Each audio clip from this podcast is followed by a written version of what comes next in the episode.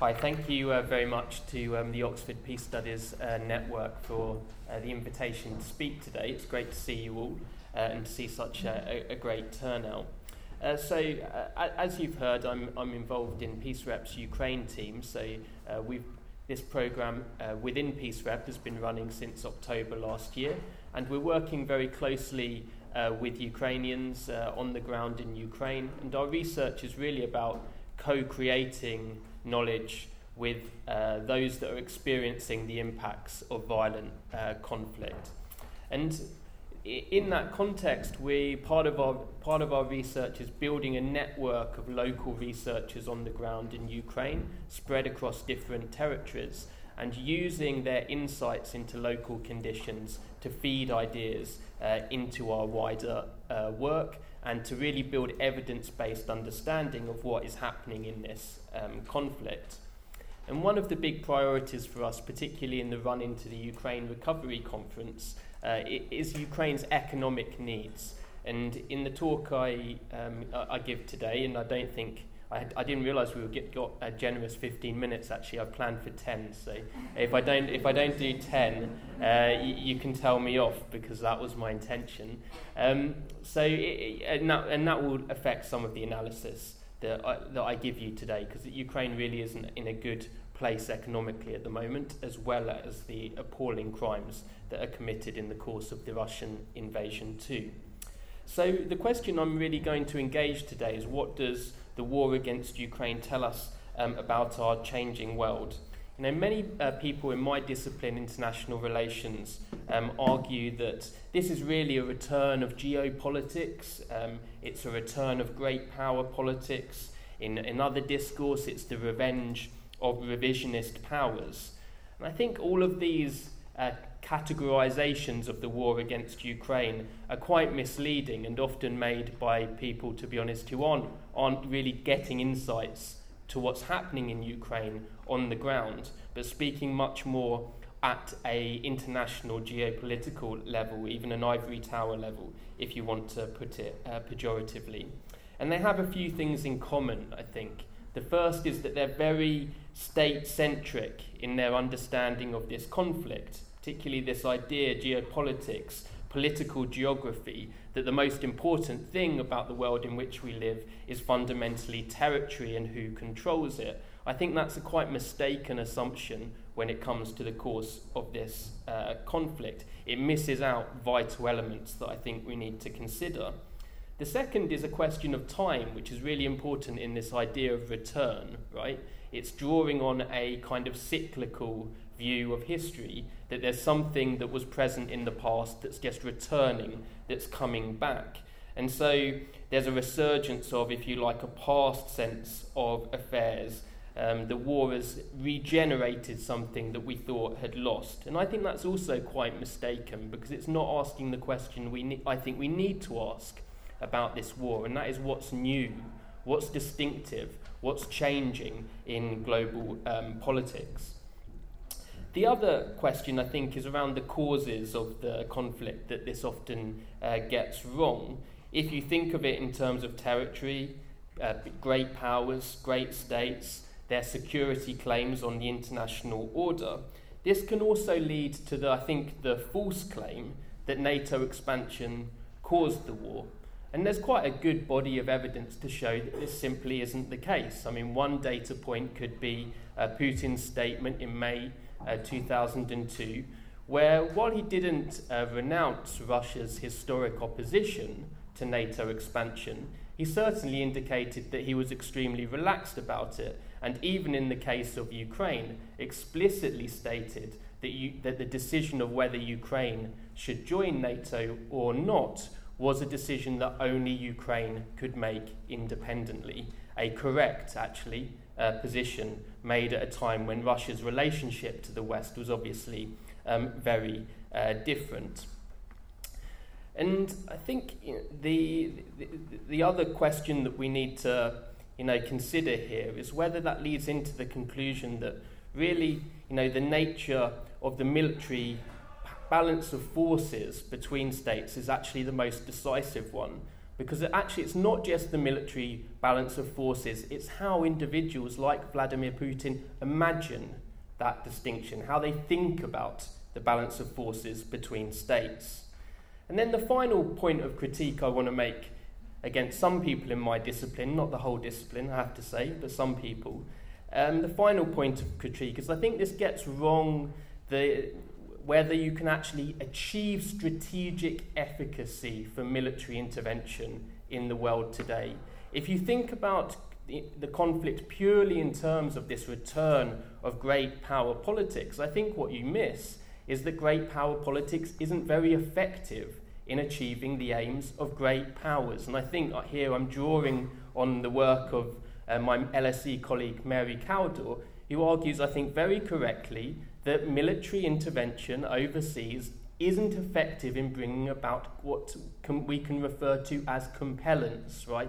Compelling a state to behave in a particular way. So then the second, so that's the first point I want to make in my first 5 minutes. I want to get across that critique of how we think about the war of Ukraine. And then so if it's not about great power politics, well, what's going on here? And here I want to argue that it's better to see the war against Ukraine as a sign of the fragmentation of world order that's taking place on lots of different levels. One level, I think, is the level of ideas, of ideology, a kind of discursive level where there's a much greater fragmentation of identities, and within that context, within that frame, there's a rise of ethno-nationalism, authoritarianism in many states all over the world, and that Putin's Russia has seen one of the most extreme examples of this wider trend to authoritarianization. The second part of this fragmentation that picks up on what Alex was saying earlier is that the world is going through a period of economic transition. So the paradigm of free market neoliberalism has displaced significantly and in fact is being inverted. So, whereas 20 or 30 years ago, big corporations were asking the state to get out of their lives as much as possible, leave them alone, and so that they could get on with the task of making money, that's no longer the case. The paradigm has shifted really quite significantly because now corporations are interested in what states can do for them. One buzzword that's often used is de-risking. How do you reduce the risks of the investments that we make? Corporations are obsessed with talking about security considerations and geopolitics for their investments in this new world order. And what this is a sign of broadly is that markets are becoming much, much more dependent upon states. Then there's a related aspect to this too, which is to do with environmental change, which obviously this is part of the economic transition, which I think is driving this fragmentation. Part of the reason that corporations are so interested in de-risking their investments is because of the extraordinary ecological threats that the world is facing all the time. And that, again, is making politics and political security a more and more important consideration for capital. And then there's this other aspect that I think you really see in the civic response to the war against Ukraine. That if you think of the war just in terms of what's happening in Ukraine, you're going to miss out on all of the transboundary connections that are part and parcel of Ukrainians' everyday resistance to the invasion. One of my colleagues in Peace Rep, Karolina Czeska Shaw at Jagiellonian University, has been studying the extraordinary civic response in Poland to the challenge of migration. And this isn't just a question of the humanitarian considerations for migrants in Poland, though of course that's very, very important to make sure that the refugees are well looked after. It's also about the self-activity of Ukrainian civil society organisations inside Poland and how they're interacting with their homeland, whether that's raising money for humanitarian relief that is then going back to Ukraine, or also, it has to be said, raising money for the Ukrainian military directly through crowdfunding platforms to support the war effort. This is all part and parcel of this sort of fragmented picture, and in a way migration and diasporic links are a feature of this sort of globalizing world, this fragmented globalizing world that we've grown used to. So each of those transboundary levels, ideas, ecology, economic linkages, civic mobilization, are shaping how states respond to the war itself. And this certainly leads into, I think, if you like, opportunities of this global fragmentation. Maybe there's an opportunity in this new environment for progressive economic paradigm change. Maybe there's opportunities within this fragmented environment for developing sustainable peace strategies that address in different ways each of these levels. Perhaps a new internationalism, we might call it. But of course, there are also extraordinary dangers, and we would be foolish not to emphasize those. In Ukraine, I think the principal danger lies in the intersection of economics and security, and how those two elements are interacting with one another. My fear is that the economic situation in Ukraine is so negative, with around 1 in 3 people looking for work, unable to find it, that at a certain state that the society has a risk of some form of fragmentation, of breakdown, and that would create an environment in which the Ukrainian resistance loses its kind of civic character, its democratic character potentially, or finds it much harder to sustain that civic democratic character.